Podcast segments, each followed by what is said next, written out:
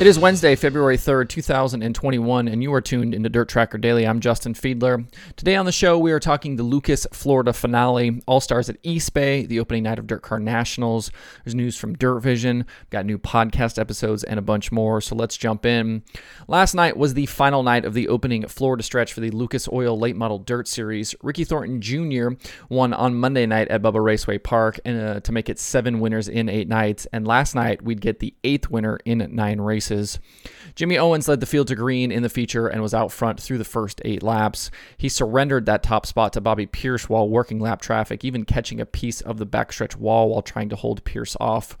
The smooth operator then led through halfway, but second starting Shane Clanton had moved to second and was in pursuit of the 32.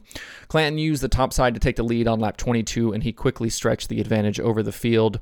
The race went caution free the rest of the way, and in the end, it was Clanton getting his first Lucas win since 2019.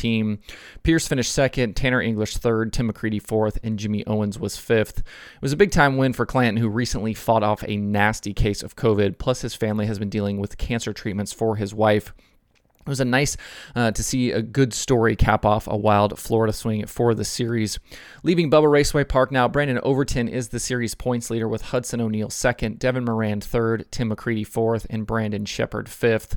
Like I said earlier, we had eight winners in nine races. Overton and Moran each bagged five top five finishes. Overton's top 10 streak did end last night with a 19th place result, but eight top 10s in nine nights, including a win, is why he's the points leader. We had 17 different drivers lead laps, and Earl Pearson Jr. ended the stretch having passed the most cars in features. He was plus 74. Through the nine races, we had two winners from second, two from fourth, one from sixth, three from ninth, and one from tenth. We'll see a lot of these same racers next week at Volusia for Dirt Car Nationals, but the Lucas Oil Late Model Dirt Series is off now until March 19th at Atomic Speedway. After losing Monday's show to rain, the All Stars were in action last night at East Bay for their third race of the year. Donny Schatz and Aaron Reutzel won the first two races back at uh, back at Screven in Georgia. I was a bit surprised to see Reutzel not in attendance last night at East Bay, uh, with his Roth team instead opting to head to Volusia to uh, participate in the practice night. Reutzel was really good at East Bay last year. There were 36 cars though in attendance, with Donny Schatz being the only full-time outlaw driver competing at East Bay. For the night's main event, it was Ian Madsen and Corey Eliason who led the field to green, with Eliason grabbing the early lead. He looked strong through the early opening portion of the race, but disaster struck for Eliason with eight laps complete. While working lap traffic, Chris Windom got turned around in front of him, and Eliason had to spin to avoid him. That forced Eliason to the tail and handed Justin Peck the lead for the restart. Once green again, Peck was able to hold off the field for a few laps, but third starting Donny Schatz was lurking. By lap 15, Schatz had found a line and he used the top side through one and two to get momentum and then worked by Peck on the bottom into turn three. From there, Schatz went unchallenged to take his second win in three All Star starts this season. Ian Madsen finished second. Kerry Madsen hard charged from 17th to finish third. Tyler Courtney was fourth, and Gio Scelzi finished fifth. It was the third straight second place finish for Ian Madsen at East Bay back to last season. After the early spin, Eliason raced his way back to 11th. It's a shame Eliason had that trouble because I think we could have gotten a barn burner between Schatz, Eliason, and Peck there, especially in the middle part of that race. These early season races aren't awarding points, but I do think they can give us some clues as to who we need to be watching this season. Tyler Courtney has two top fives so far in three starts, while Justin Peck has been strong with three straight top 10 runs. Both of those guys have been really impressive through these early couple of races. Brent Marks, on the other hand, hasn't been particularly strong yet, finishing outside the top 10 two of the three nights. He'll need to make some improvements heading to Volusia. As for Donny Schatz, he certainly looked strong through these early races, but I feel like a lot of the reaction last night following his win was a bit inflated. Uh, you know, I don't want to hear, you know, uh, you know the, uh, you know about the, the, you know, kind of hate or whatever. Like I'm not bagging on Donny Schatz. He's still Donny Schatz. He still has two wins a season. He still has ten, you know, outlaw championships. But if you kind of look at recent, you know, kind of past history here, you know, he hasn't been as strong as we've seen and, uh, you know, as we kind of come to expect from Schatz. And, you know, through these opening three races, he hasn't faced Brad Sweet. He hasn't faced David Gravel or Logan Schuchart or Carson Macedo. A lot of these outlaw guys he's going to have to battle this season. You know, he's definitely towards the top when it comes to championship favorites, but I'm going to kind of wait to reserve judgment until we see more nights with the improved Ford engine. You know, Schatz had an off year last year. And, you know, I know they were working all season on that new engine. They had some issues, you know, and obviously couldn't make some of the improvements with some of the issues with COVID, you know, so hopefully, the, you know, they'll be able to get some of those things worked out. But I don't want to have an overreaction Wednesday here and kind of call Schatz the overwhelming favorite until we kind of see how he does up against some normal outlaw competition, you know, and really see what that Ford engine can do. The All Stars head to Volusia tonight for their turn at Dirt Car Nationals. You can watch that live on FloRacing. Speaking of Dirt Car Nationals, last night was the opening night at Volusia for the event, with UMP Modifieds taking center stage. 92 cars signed in, which isn't completely unexpected. Volusia always provides good racing uh, and draws some of the best from around the country. Everybody does want those Gator trophies.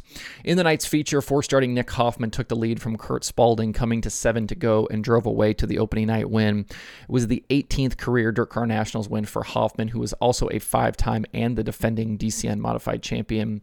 The modifieds are again on the card tonight with the All Stars at Volusia with another 20 lap, 1,000 to win race. You can watch that live on Dirt Vision. In sprint car practice at Volusia last night, Brad Sweet, Aaron Reutzel, and David Gravel led the three uh, three sessions with a strong contingent of cars taking part. With the All Stars coming in and the Outlaw drivers preparing for the weekend, competition will ramp up significantly tonight. Uh, so make sure you're tuned in for that. Just in time for the start of the season, Dirt Vision announced yesterday the uh, addition of two OTT apps to the service. Uh, if you don't know what OTT apps are, uh, it's uh, they call them over-the-top apps. It's uh, you know your your Roku, your Apple TV, your Amazon Fire Stick, things like that. Uh, so for Dirt Vision, they announced yesterday that you can now watch Dirt Vision on Roku and Apple TV. This is in addition to the website and mobile apps that they launched last season. more OTT ta- apps are on the way for Dirt Vision, including for smart TVs and things like the Amazon Fire Stick. it's been a long time coming, but this brings Dirt Vision in line with not only the other dirt racing streaming services like Flow, but just streaming services in general. Uh, and at, at, the very least, they'll certainly get less tweets and emails about when certain apps will launch.